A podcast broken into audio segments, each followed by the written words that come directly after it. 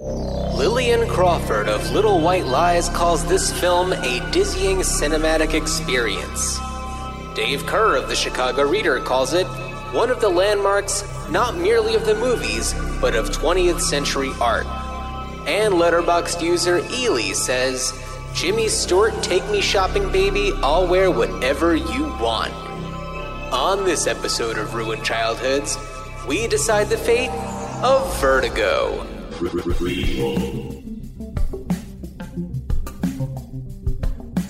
Sequel. Re re reboot. Which one will it be? It's the Ruined Childhoods podcast. Greetings, Starfighters, and welcome to Ruined Childhoods. And hello, Dan. That's a very normal sounding intro from you. well, because this movie we're talking about today is anything but normal, so let's. That is true. That is true. Uh, Yeah. Before we get into that, though, uh, I do want to report back and say that I had an excellent time at the outdoor screening of Beetlejuice here in Portland. And uh, there were lots of black and white stripes to be seen in the crowd. Uh, certainly, people were were there knowing what they were in store for. There was uh it was nice. It was a packed house.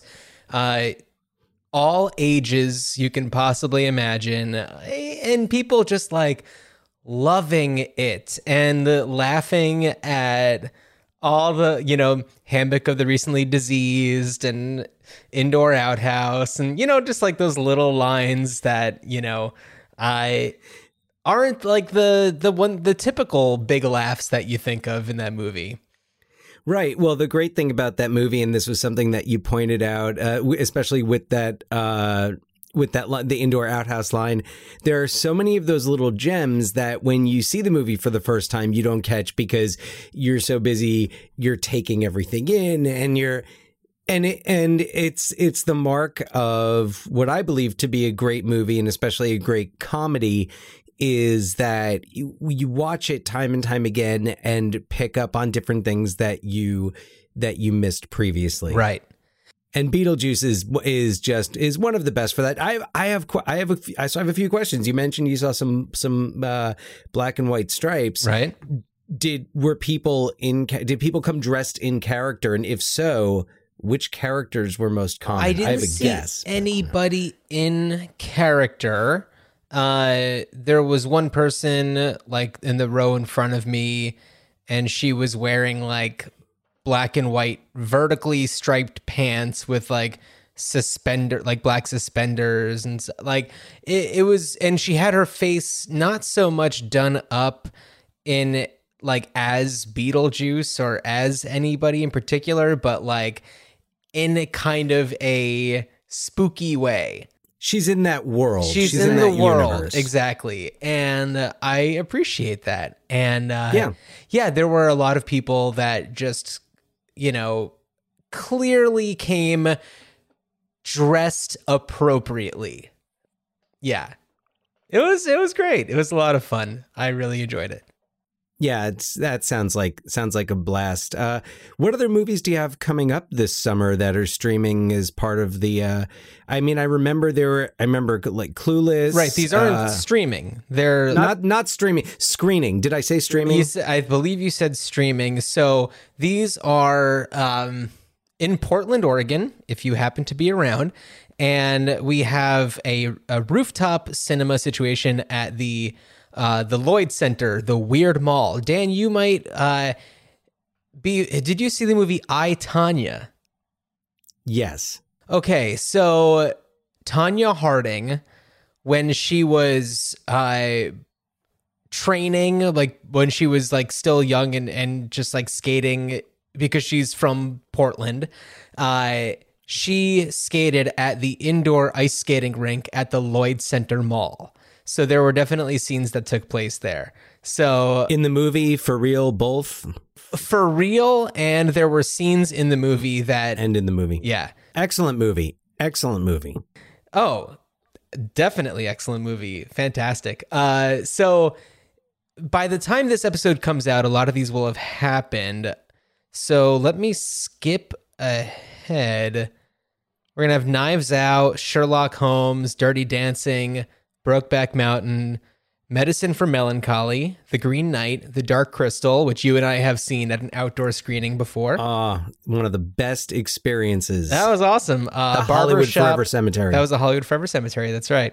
Steel Magnolias, uh, Valley Girl, Tron, Selena, Beats, Rhymes, and Life, The Travels of a Tribe Called Quest, uh, Pariah, Lady Bird, Boogie, Blue Crush, Mars Attacks, and Shrek. And then we also have, and I don't know if by the time this comes out if the if this is still going to be going on but we also have drive-in cinema at OMSI the Oregon Museum of Science and Industry uh the the science museum and it's uh doing uh, Jurassic Park Big Lebowski Hairspray Flashdance Wrinkle in Time The Waterman Desperately Seeking Susan oh in Muppet movie those already happened but uh yeah you know and NW Film as in Northwest Film nwfilm.org has all that information So that's really cool. There's something for everybody. Uh, Tim Burton fans get to double dip with uh, Beetlejuice and Mars Attacks. Yeah, that's right. That's right. Mars Attacks is uh, fun. I have to watch Yeah, that one again. Yeah, Barbershop. Oh, at Barbershop. Uh, Barbershop's was, in was there? that in there? Bar- Barbershop. I haven't seen that in a long time. Um, yeah, the the original Tron. Um, Yes. which and this might be a story for another time. I is is one of the it's one of the few movies where I fe- where I like the sequel better. You know, I don't know if I necessarily love either of them. I I I like watching clips from them because they're visually fun, but I feel like they're both kind of Well, I- boring.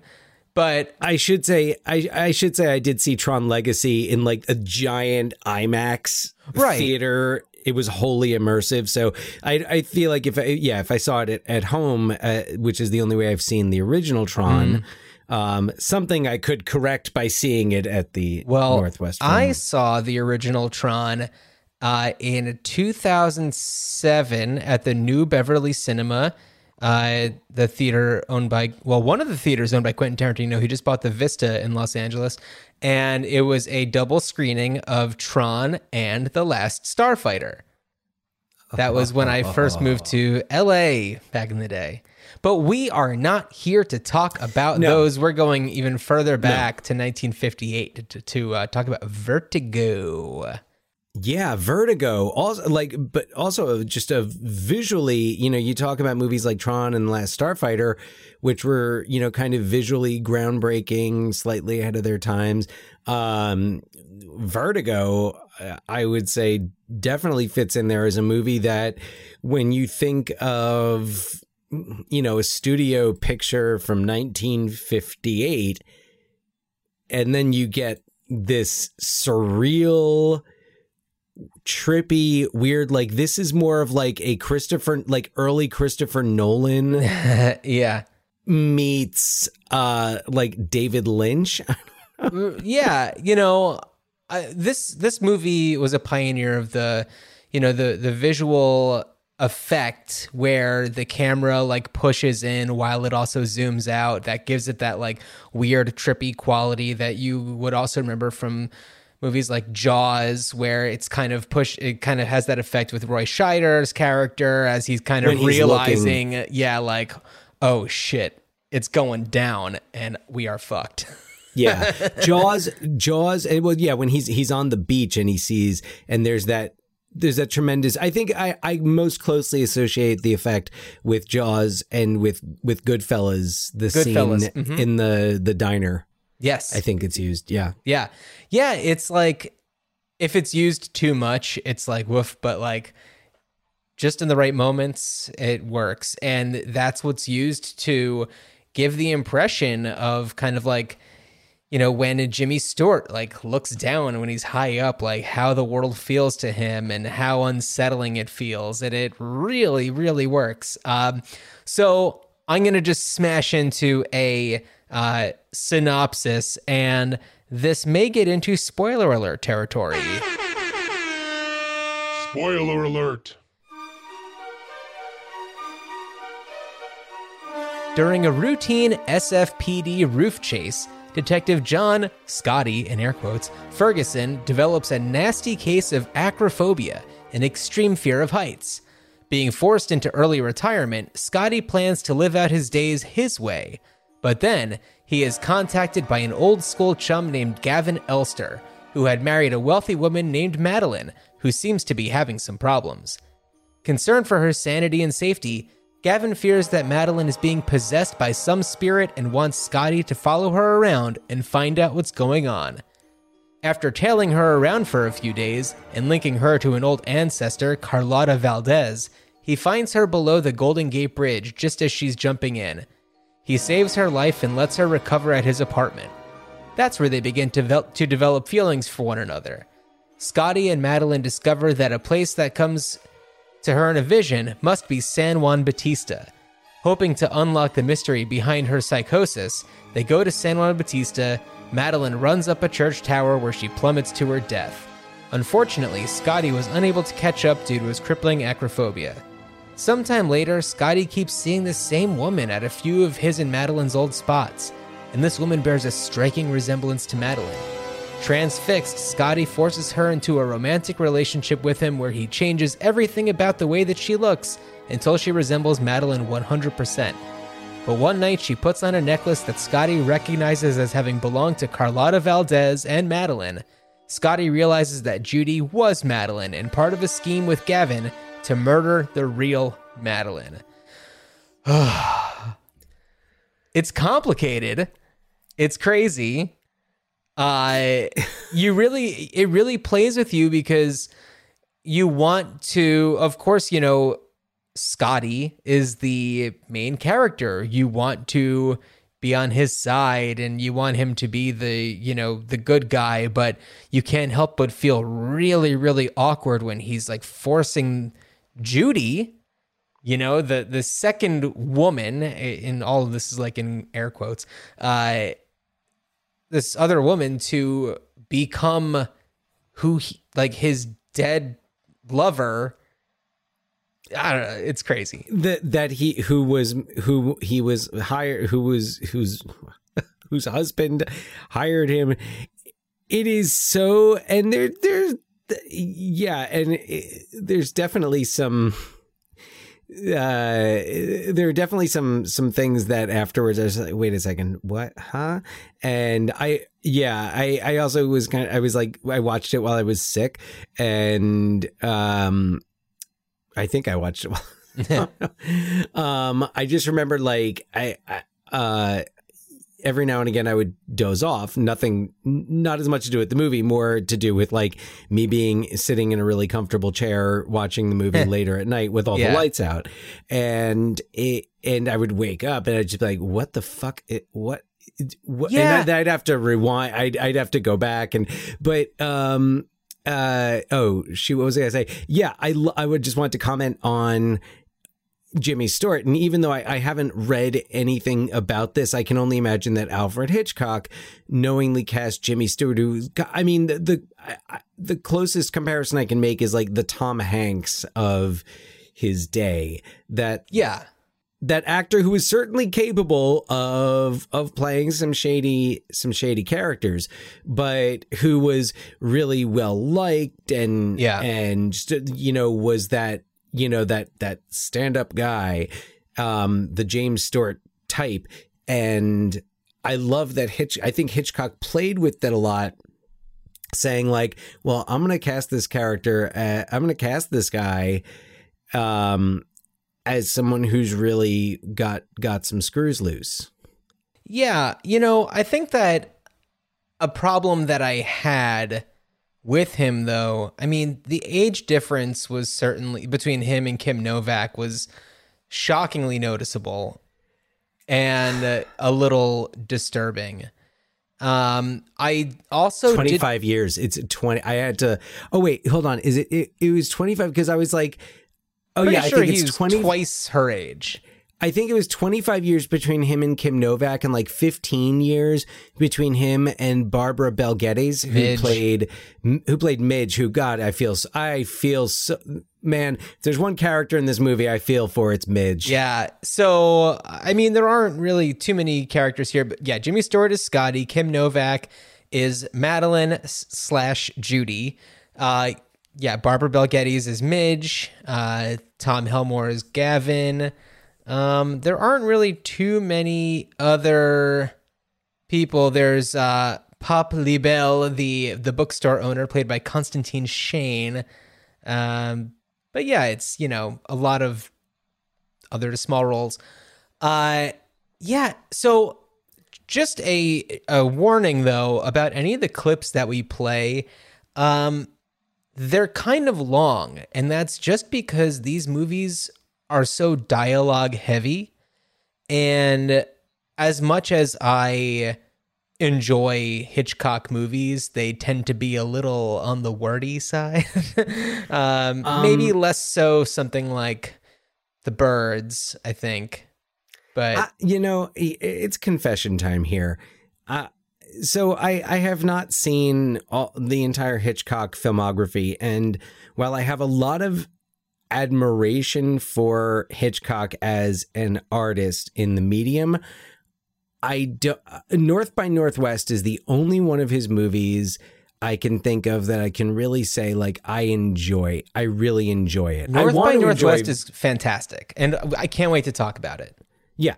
I want Vertigo, but Vertigo is the one I think more than any of the rest. And like, you know, it's like Psycho has great moments, but it's also, but even moments that are dialogue free Yeah, drag. And the, I mean, like even the birds, the birds, which you're right, isn't as dialogue heavy, but it's just like there it's so, there's parts that are just so laborious that it's like, all right, come on. Like, yeah. And, maybe that's the modern audience maybe that's the modern viewer in me but yeah, I mean, think about yeah, when he was making movies, you know, he was really defining genre, like a lot of these genres, and Yeah. and we have a lot of filmmakers since then who have taken what he's done and tinkered with it so that we do get tighter movies and faster paced movies that have the same effect. Uh, you know, I mean, De Palma your your your Sure. your Shyamalan M Night Shyamalan M. M. Night Shyamalan, who's you know doesn't have a 100% hit record, but you know at least he has you know he for at, when he first came out, it was like oh the new Hitchcock is here, great. Uh, well yeah because he would be, he built uh, you know especially with the the Sixth Sense and I would say Right. with Unbreakable it was it, it, it was very it was very slow um and it was this build of of tension Yeah. in his in his in his better films um i i recently watched uh and one of the lesser uh entries in the Shyamalan uh, filmography but i i want to wait to even mention it because I will have the opportunity to do so Okay, okay. on on our next episode. Okay. Um, so, but uh, yeah. So anyway, so Vertigo is co- it, there's so much about it that's cool. There is. I think that one of those things, and we talked about this in our Dirty Harry episode, but movies that are filmed in San Francisco, they have like a this a cool energy to them. And Well, the yeah. geography lends itself to this movie so well. Well, uh, yeah, of course. God, that not the place you want to be in if you want to if you're afraid of heights, Right. Um, but uh, uh, and also I like rooftop chases. Yeah. is San Francisco like what's the best city for for rooftop chases in movies? Like, is San Francisco perhaps the best city for rooftop? I know New York is is is I don't know. great, I don't really know too much about city rooftops. Like, what are the best ones I'm to thinking run about City on? Roo- It's like the the Mission Impossible and the James Bond ones. oh, Like they do them in, uh, you know, other other countries and and and other locales. So I guess just strictly sticking to the United States, uh, I'm thinking of of the different rooftop chases uh, that I've seen, and I mean, it's like you know, you don't see as many in in L.A. You don't see No. as many in Chicago. Right. Yeah. Well, I think that, you know, it's a lot of these cities that, you know, they'll have like their main hub of, you know, city area that has a lot of like taller buildings and then there's different pockets and neighborhoods and maybe the buildings are a little bit more spread out and not as tall. Uh yeah, I, I mean a city like San Francisco does have a more developed uh I guess city sphere it's more compact. It's like New York in that, you know, like y- you can cross the street from one neighborhood into the next and it it yeah. So uh, yeah, anyway, I was I was watching it and yeah, thinking about Dirty Harry and just like, yeah, San Francisco is a really great setting for this movie. Um let's uh shout out to the Coit Tower for being hella suggestive. Yeah. And uh you know like and uh, that's another thing that hitchcock did really and i feel like uh and i'm i'm sure this has been done it's out there but uh, go ahead. I was just going to interject and say that i think that the that coit tower uh, has only been more suggestive in one other movie and that's so i married an axe murderer. Yeah yeah oh, While boy. Dan All coughs right, out a lung, there's a scene where Nancy Travis is uh, scratching uh, Mike Myers' back, and he's going through the geography as if his back is a map, and he points out different parts of San Francisco, and then he says, "Coit Tower." Wink. well, yeah, and it's uh and I think it it for me, it definitely played a little bit uh, more in Vertigo, just knowing how much sexuality Hitchcock tries to put into his movies and how how he used a lot of his films to, uh, I don't know, um, express his uh, desires and his his fetishes and yeah. things. Birds, birds and birds and blondes. Yeah, um, mm-hmm. like Tarantino with feet. Hitchcock found his his things, his ways to get his things in there. Um, and yeah, yeah, you know, while we're also just talking about kind of like aspects of the movie, like in a more general sense, I also want to give a big shout out to Saul Bass, who not only designed the um, the poster art, but also the like t- opening title sequence. Uh, Saul Bass is such a cool artist, uh, illustrator of that time. Uh, I feel like our ruined childhoods artwork. I mean, no surprise that it was heavily inspired by uh, Saul Bass. So um, shout Saul out Bass to opening titles to Saul Bass. Yeah, and you know what? I thought you were going to say uh, while we're talking about kind of the other the people who really contributed to this, uh, Bernard Herrmann and his score, yeah. mm-hmm. much in the way that Danny Elfman's score really punctuated Beetlejuice and really helped uh, establish a lot of the mood, uh, a lot of the and uh, the tone in Beetlejuice.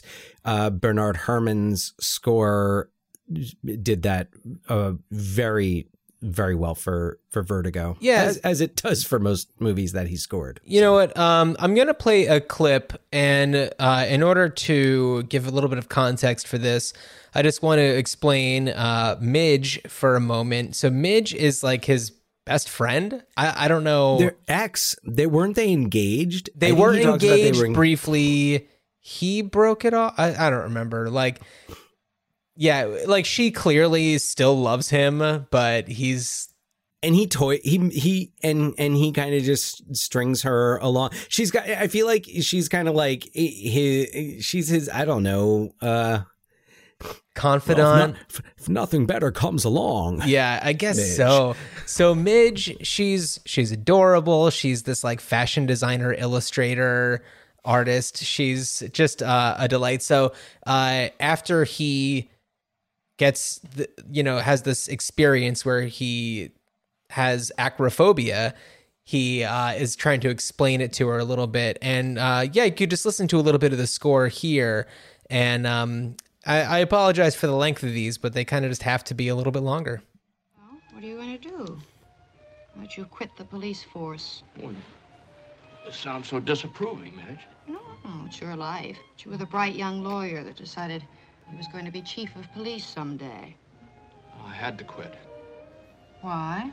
Well, it's because of this fear of heights I have, this acrophobia.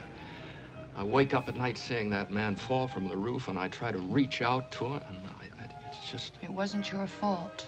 I know, that's what everybody tells me. Johnny, the doctors explained to you. I know.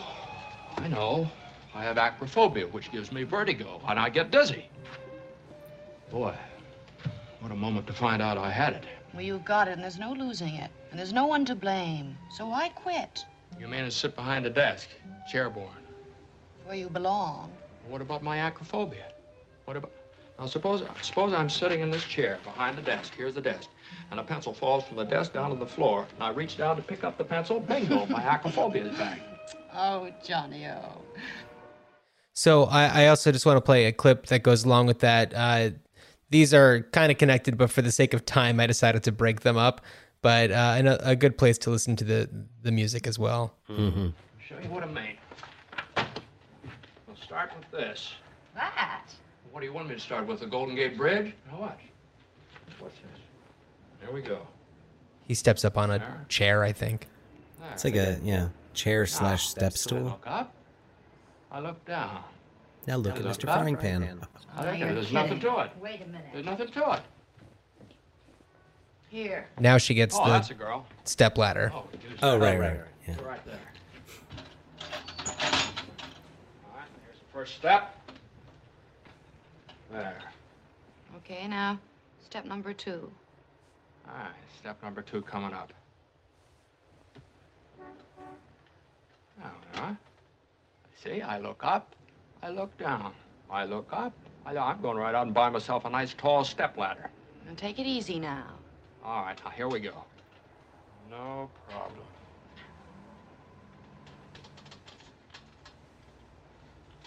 Ah, well, this is a cinch. Here, I look up, I look down. I look up, I look down. As he looks out the window.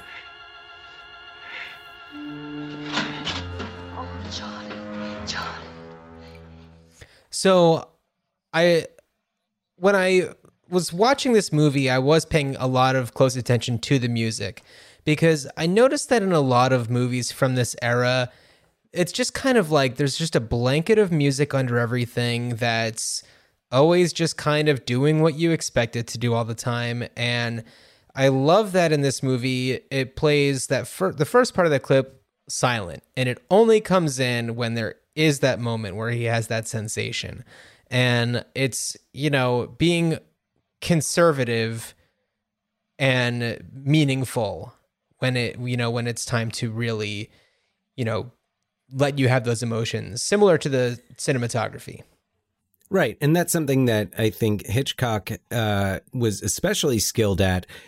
It was in using the music to, uh, you know, to build the tension, to um, to develop those. Mo- I mean, Psycho, you know, famous music, and and there's there's, if I remember correctly, in the shower scene in Psycho, there's no music. You only Right, hear like the sounds of the the shower and the and you know there's no music until he stabs her right famously gently.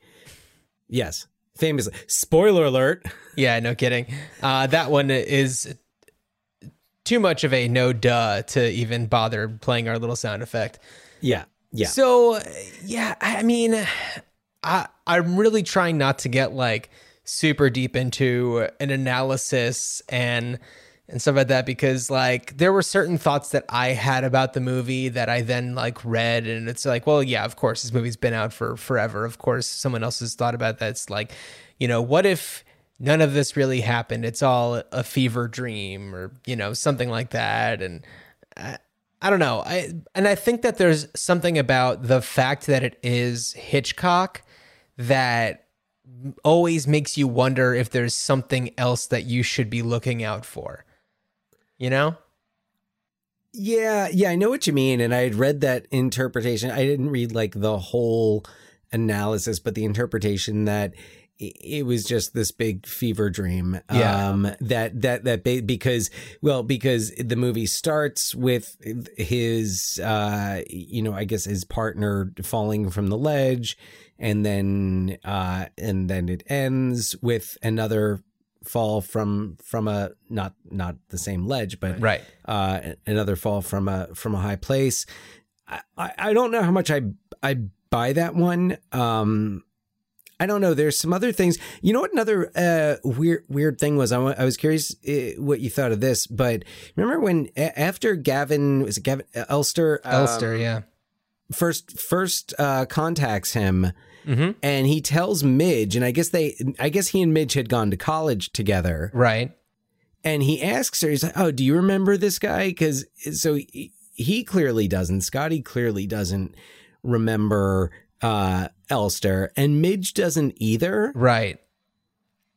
So, and I wasn't sure if they established because they eventually do reveal why Elster like contacted Scotty. Yeah. So, which I I- um I I think I think uh I think we have that clip as as well. Well, I have the clip of the of Gavin hiring Scotty. If that's what you're thinking of, do you want me to play that? No, oh, I mean, uh, I mean, yeah, you might as well play it so that because we're talking about Gavin, but Yeah. yeah, Sure. Scotty, do you believe that someone out of the past, someone dead, can enter and take possession of a living being? No. If I told you that I believe this has happened to my wife, what would you say? Well, I'd say take her to the nearest psychiatrist, or psychologist, or neurologist, or psycho, or maybe just the plain family doctor. I'd have him check on you, too. Then you're of no use to me. I'm sorry I wasted your time. Thanks for coming in, Scotty. Okay. I, uh, I didn't mean to be that rough. No, it sounds idiotic, I know. And you're still the hard-headed Scot, aren't you? Always were. You think I'm making it up? No. I'm not making it up. I wouldn't know how. She'll be talking to me about something. Suddenly, the words fade into silence. A cloud comes into her eyes, and they go blank. She's somewhere else, away from me, someone I don't know. I call to her, she doesn't even hear me. Then, with a long sigh, she's back, looks at me brightly. Doesn't even know she's been away. Can't tell me where or when. Well, how often does this happen? More and more in the past few weeks. And she wanders. God knows where she wanders. I followed her one day. Watched her coming out of the apartment. Someone I didn't know. She even walked a different way. Got into her car and drove out to Golden Gate Park. Five miles. Sat by the lake, staring across the water at the pillars that stand on the far shore. You know, portals of the past. Sat there a long time without moving. I had to leave, get back to the office. When I got home that evening, I asked her what she'd done all day. She said she'd driven out to Golden Gate Park and sat by the lake, that's all. Well, Speedometer on her car showed that she'd driven 94 miles. Where did she go? I've got to know, Scotty, where she goes and what she does before I get involved with doctors. well, have you talked to the doctors at all about that? Yes, but carefully. I want to know more before committing her to that kind of care. Scotty, All right, I'll get you a firm of private eyes follower for you. They're dependable, good boys. I want you. Look, this isn't my line. Scotty, I need a friend. Someone I can trust. I'm in a panic about this. I'm supposed to be retired. I don't want to get mixed up in this darn thing. Look, we're going to an opening of the opera tonight. We're dining at Ernie's first. You can see her there. He is so full of shit. totally. What a slime. because if I understood correctly, that was all basically just set up. Which and he picked Scotty because he read about Scotty in the newspaper. I imagine that there was some sort of newspaper article about his uh, vertigo Yeah, um, eh, because like- the whole plan revolves around this tower that he won't be able to go up. right, Yeah. Yeah, it, it it's it's really well it, it, it the the plan relies on that. And then it was also that like his his wife never really his like actual wife Madeline like lived like they lived outside of the city and Madeline never really like came into the city or anything. Yeah. and I mean, I and it's true that her grandmother was this Carlotta Valdez, the grave, but but she doesn't know that. Like uh Gavin knows that, but she doesn't know It's that. So weird. I I don't know. I, yeah, it's like if you work backwards from his plan, the idea is to get her to appear as if she has f- jumped off of committed suicide. So it sets up a motive if she is possessed by the spirit of her ancestor who has also at that same age committed suicide. Right. But he has her do like a they do like a test run what at like at the, the Golden Gate bridge under the Golden Gate Bridge I think she that that's just set up so that he, you know, believes the story, like to just to convince him of that it's all true. that she is suicidal. Well, because he sees her jump in when you know the Madeline slash Judy. yeah. So yeah, I don't know. Uh, it's so it's so funky. It's like it's he- it's like Gavin's imagination has run too wild and was like, I could do it a simpler way, or I can make go through this whole thing and claim de- like possession by an ancestor. Uh, it's almost like you know, It's it's, like he- perfect tie-in like to, to Beetlejuice too. It's like Gavin smoked some real heady shit and was like, "Oh yeah, no, here's the plan." And, and oh, I read that article, and he's "Oh yeah, no," and he won't be able to go up the tower, but oh yeah, no, and she'll wear the necklace and this, and Madeline never comes in. And then what is he? He just he kills Madeline, and wh- the like the real Madeline and when he throws but when but like when he throws when I first watched the scene where uh Scotty's running up this this when they when they show the reveal that like Judy had run up and that like Gavin was there waiting for her Right. with Madeline's body I thought Madeline's body was a was a dummy it looked like a mannequin which I mean it, it probably was Well, yeah. but it wasn't until I think like after I finished watching the movie, I was like, wait a second. So he was throwing her. So he had already killed her, Right. And was just throwing her cor- corpse. Yeah, which Judy confirms because I think that she says that like the real Madeline like was bludgeoned or something first and then thrown off to make it seem like that was the cause of death. Yeah, and and the whole thing is that like Gavin and Judy were in cahoots and they were supposed to like run off together or something, but then he like blew her off and gave her some money. yeah. I feel like they they just kind of like they just kind of I don't know gave a little. Exp- oh yes, no, but that didn't happen. Uh, right, yeah. Gavin, yeah. Ga- in general, we don't know what happened to Gavin, do we? We have no, idea. I you know I was going through like the Wikipedia, and there was something about like. uh Oh yeah, alternative ending. Yeah. A coda to the film was shot that showed Midge at her apartment listening to a radio report, voiced by San Francisco TV reporter Dave McElhatton, uh, describing the pursuit of Gavin Elster across Europe. Midge switches the radio off when Scotty enters the room. They then share a drink and look out the window in silence. Contrary to reports that this scene was filmed to meet foreign censorship needs, this tag ending had originally been demanded by Geoffrey Shurlock of the U.S. Production Code Administration, who had noted it will, of course, be mo- uh, be most important that the uh, indication that Elster will be brought back for trial is sufficiently emphasized. So Hitchcock then just fought it and won that that battle. Yeah, yeah. Which I, I and I think Jimmy Stewart kind of bad. Which that I'm I'm kind of I'm fine with that because that's not the. uh No, that's a very tidy, you know, Hollywood ending where Yeah. the bad guy is put to justice.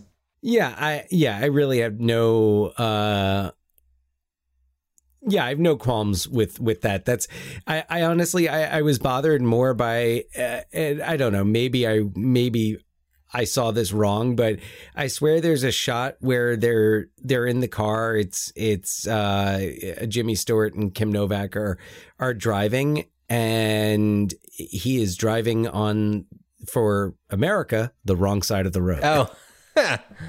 oh, I think I noticed that too. But Yeah, I was like, do you have just is like was it like a British editor who for some reason flipped the negative. I don't know, or just was was Or maybe like, it was I, a one way road. I'm British. This doesn't look right. Maybe it's And just a It one was way. Michael Caine. No, Michael Kine. I didn't blink once while I edited Vertigo. Yeah, I think that my problem. Uh, oh, nice callback to the uh, the Michael Caine teaches acting video. Yes. uh, so yeah, the um the the big problem that I had with it is like, why is Judy okay with like creepy Jimmy Stewart going after her and like making her change? Like, she should not be doing this. Um, because Alfred Hitchcock's movies do not generally portray women in the, as the most uh pos- like if you are a strong smart independent woman in a Hitchcock movie you are not going to end up with Jimmy Stewart uh yeah cuz that's Midge Yeah.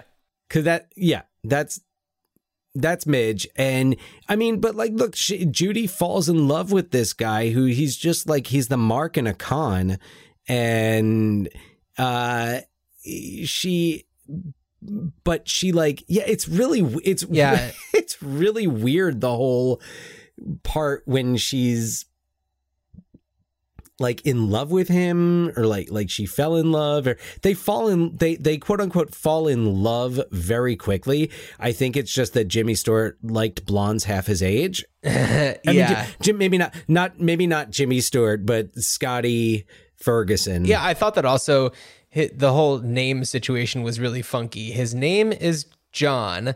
He goes by Scotty. I don't is that a thing?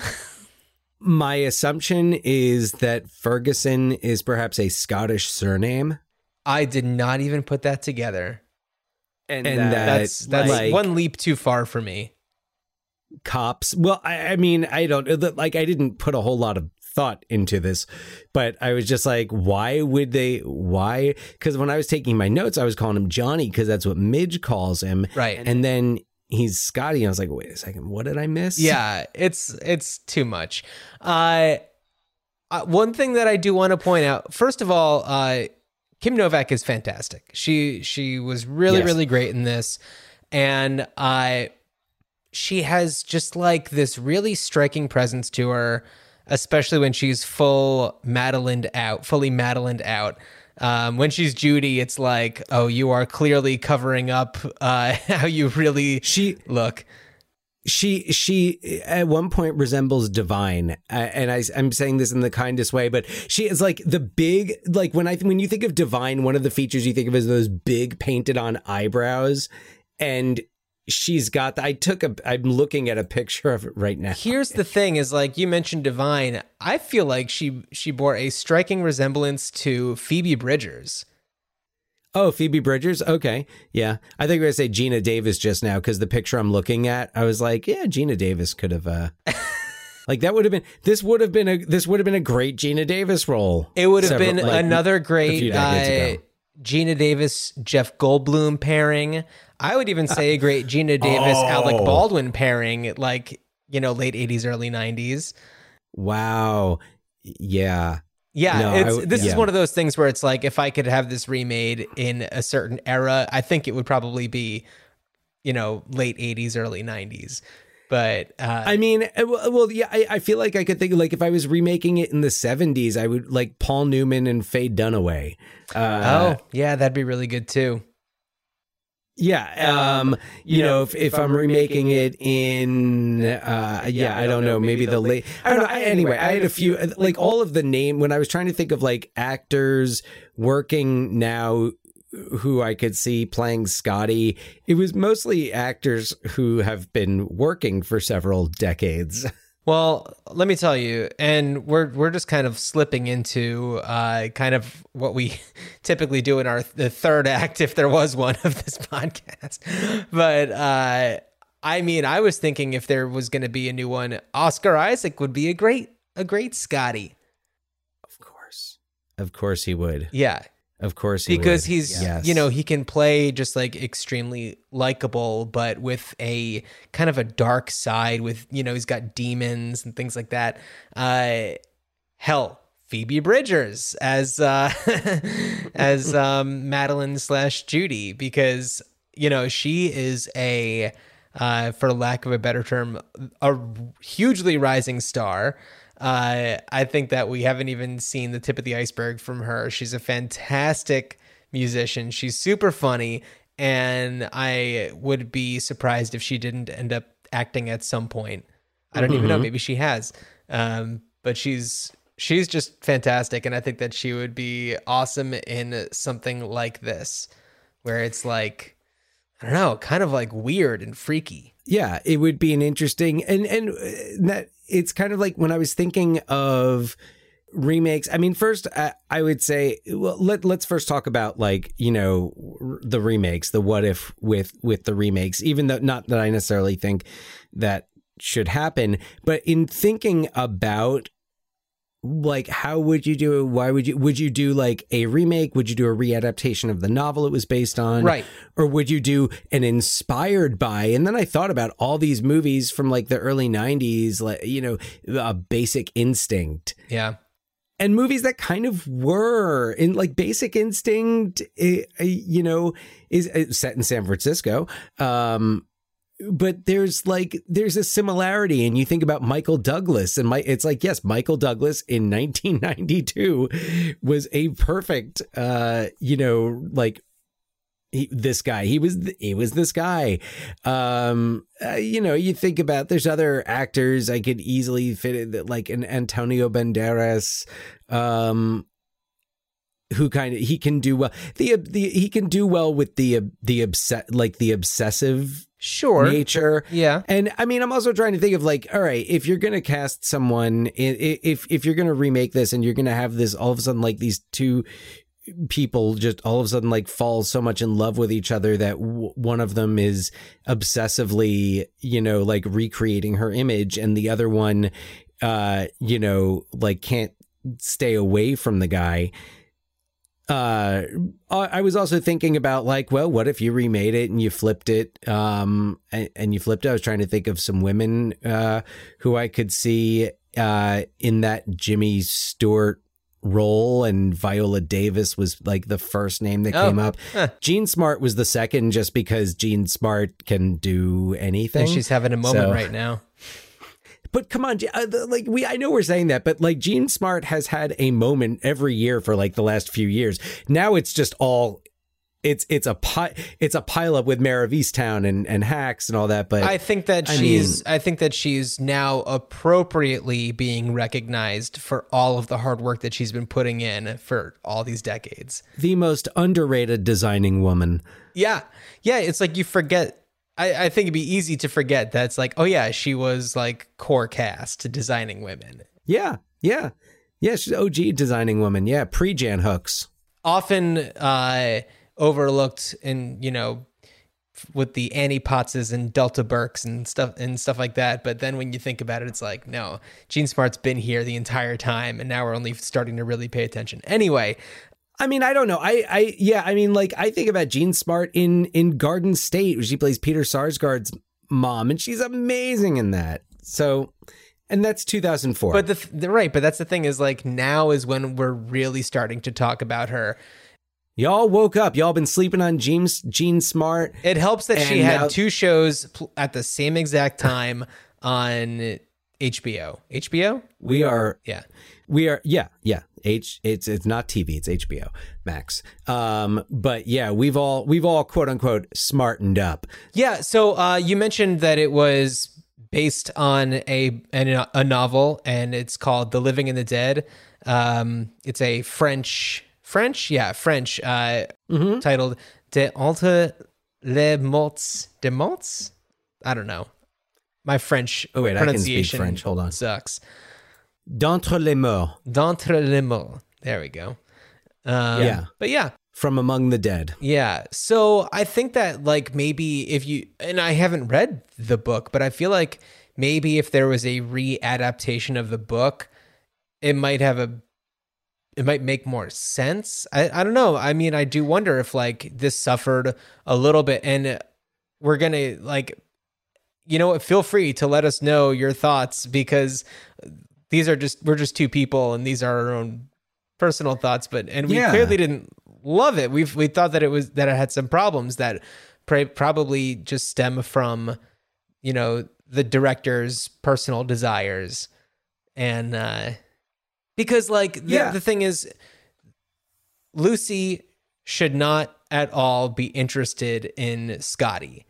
Like he is a uh, monster Lucy? of a boyfriend. Judy?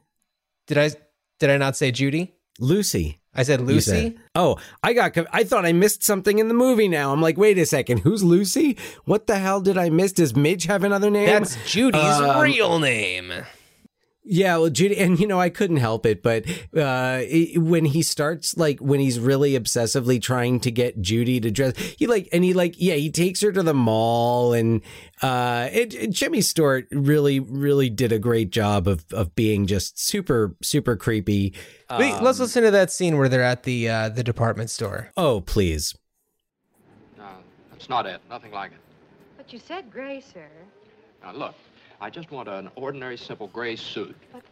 I, I like that one, Scotty. No, no, it's not right. The Gentleman seems to know what he wants. All right, we'll find it.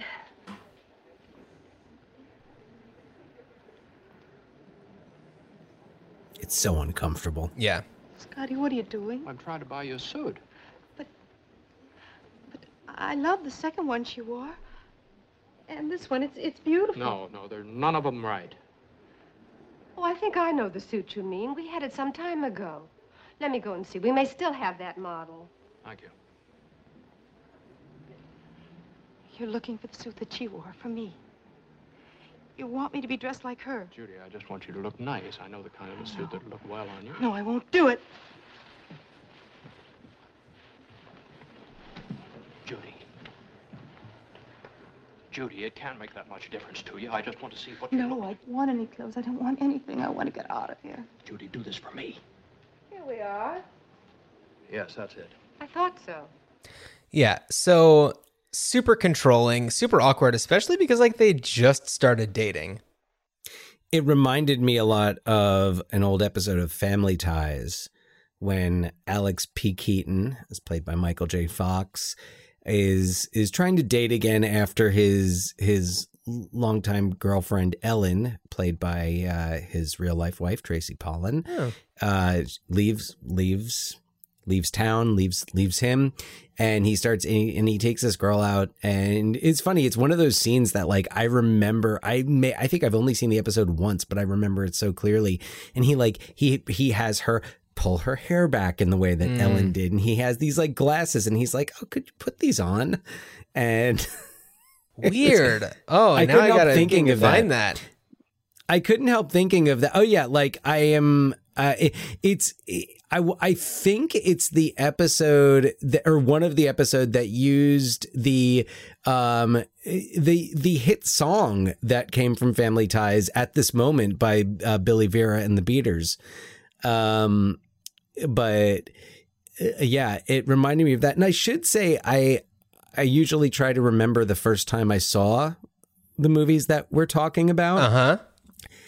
And this is one where I'm not sure because I do have a I have a recollection of going to the State Theater in New Brunswick Okay. to see a screening of the 1996 restored 70 millimeter print of Vertigo. But I I don't I don't know if this actually happened. I also have a memory of going to see a restored version of Touch of Evil at the State Theater. Okay. So I don't know if I'm mixing memories. I don't know if both actually happened. Uh, but it is possible that I actually did see this in the in a movie theater on the big screen the Okay. first time I saw it. Uh, well, I'd say this was my first time watching it. I uh, it's one that I've always wanted to watch, and when you suggested that we do it for the podcast. I was like, hell yeah, let's make it happen. Yeah, I mean, like, l- look, you and I might not be the biggest fans of of the Alfred Hitchcock films that we that we've seen, or at least you know the, the most of the ones that that we've seen. Right. But he's a, you know he's a filmmaker that's that that we look, and it's also like it's not like none of his movies have ever spawned you know remakes or like there were several remakes of of Rear Window and Psycho spawned several sequels and uh prequel TV series and Yeah. all that. So you know it's like and also i should note also that vertigo uh what did spawn and this actually this is not out yet. Let me find uh um the website for this. So if you look up um vertigo uh alfred hitchcock dash vertigo. Oh, the video game. the video game. Right. which is apparently in production and it uh it it's supposed to release uh, like later this year Yeah, on all the major platforms. and it, it it kind of takes an original story and i think it it it mixes together it's like a, a hitchcock inspired but i think it mainly relies on vertigo. It says vertigo tells the story of ed miller a writer whose life is changed by a car wreck. Although he is left mysteriously uninjured he claims that his wife and daughter both missing were in the car with him. Traumatized and experiencing intense vertigo he enters therapy in an effort to learn what happened. Gotcha. so I this this actually does sound really interesting, and um, I, I'm I'm kind of I'm kind of curious to check that out um, when you know when it does release. Yeah, and uh, just real quick, I wanted to mention a movie that I think came out on was it Netflix or one of the streamers. Uh, that's a very heavily, obviously heavily Hitchcock inspired uh, movie called The Woman in the Window with Amy Adams and Gary Oldman, uh, Anthony Mackie, and Julianne Moore are also in it. And it's about this woman who uh, has intense agoraphobia and will not leave her house. And in a very rear window way, suspects that her neighbor, uh, from like the new neighbors from across the way, like you know, one of them is a murderer, and it's like this whole thing, and it kind of combines a lot of elements, and they're, you know, her agoraphobia, and I feel like Jimmy Stewart's acrophobia, uh, kind of show themselves in similar ways in that movie. Um, I didn't love that movie, but I certainly give it nods for, you know, how it celebrates, you know, the concepts of Hitchcock movies. Oh man, Elfman did the music for that. Oh, Nice. cool. Yeah. Yeah, that's interesting. I'll have to check that out. I mean, you know, it's like there's other movies like you know uh, books and and movies like I'm seeing Gone Girl here is kind of like one of those like you may also be interested in. Yeah, it's like Gone, that- Gone Girl. I actually watched that the other night just because I was like, huh, Oh. haven't watched that one in a while, and it's great. I I I've been thinking um, Rosamund Pike. Like I've been thinking about her a lot lately, and just like how incredible she was in that. Uh, what was that other one that she did that came out? I think on Netflix this past year. I care a lot. That one was she Oh, was I amazing in that. Um, So yeah, I've been like thinking about her a lot for, you know, what she would be good in as a, you know, if she were to come in a, a remake for something. And She could be- could she play like a uh, what a gender swapped Scotty?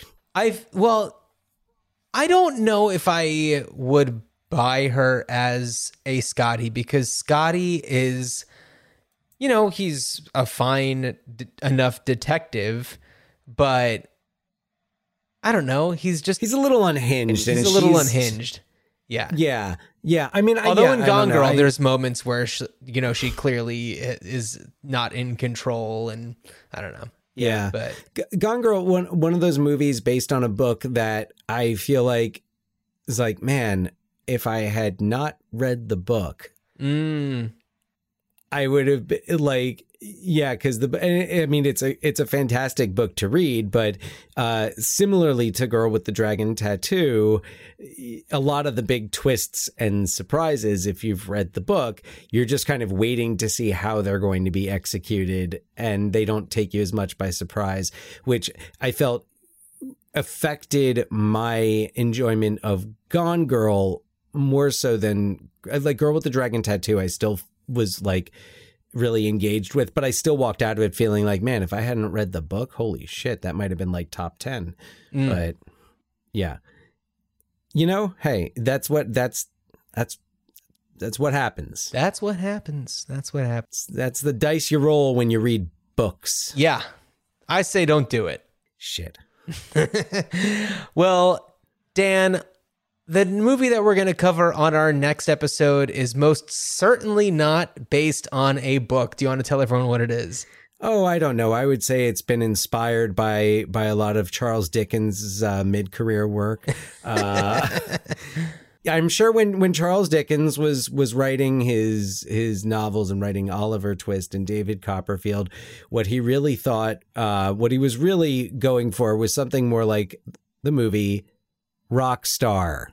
Yeah, if Dickens had written a book called Judas Priest, then maybe uh, it this would have been inspired by it. But instead, Yeah. it was inspired by the the real life tale of Judas Priest. But we'll talk about that more in the next episode. Rock Rockstar. It's celebrating its 20th anniversary this year, and it deserves to be celebrated. Um, uh, directed by Stephen Herek, and of course starring Mark Wahlberg, Jennifer Aniston, and really a, a great cast. Who Timothy will- Olyphants, Ti- buy your Timothy- T-shirt, buy your Ti- Timothy Olyphant stuff at teepublic.com on the Ruined Timothy- page. Two amazing Timothys, Olyphant and Spall. That's right. Yeah. in the cast. But but that's so that's Rockstar. So if you haven't seen it, You got Jimmy uh, McNulty from The Wire. Oh yeah, yep, yep. Dominic West, uh, Jason Flemyng is is in it. Uh, and anyway, if, if you haven't seen it, I'm I'm really looking forward to to talking about it. Um, It's my favorite movie with the singer from Third Eye Blind in it. Is the singer from Third Eye Blind in it? We'll talk about it next time. I know the singer from the Verve Pipe was in it. And the Verve Pipe also wrote some music that's in it, but we'll talk Yes. about that next time. Yes, absolutely. Well, Dan, as you are uh, driving to San Juan Bautista on the wrong side of the road, I wish you a good journey. climb up the stairs, go up the stairs, go. Good journey.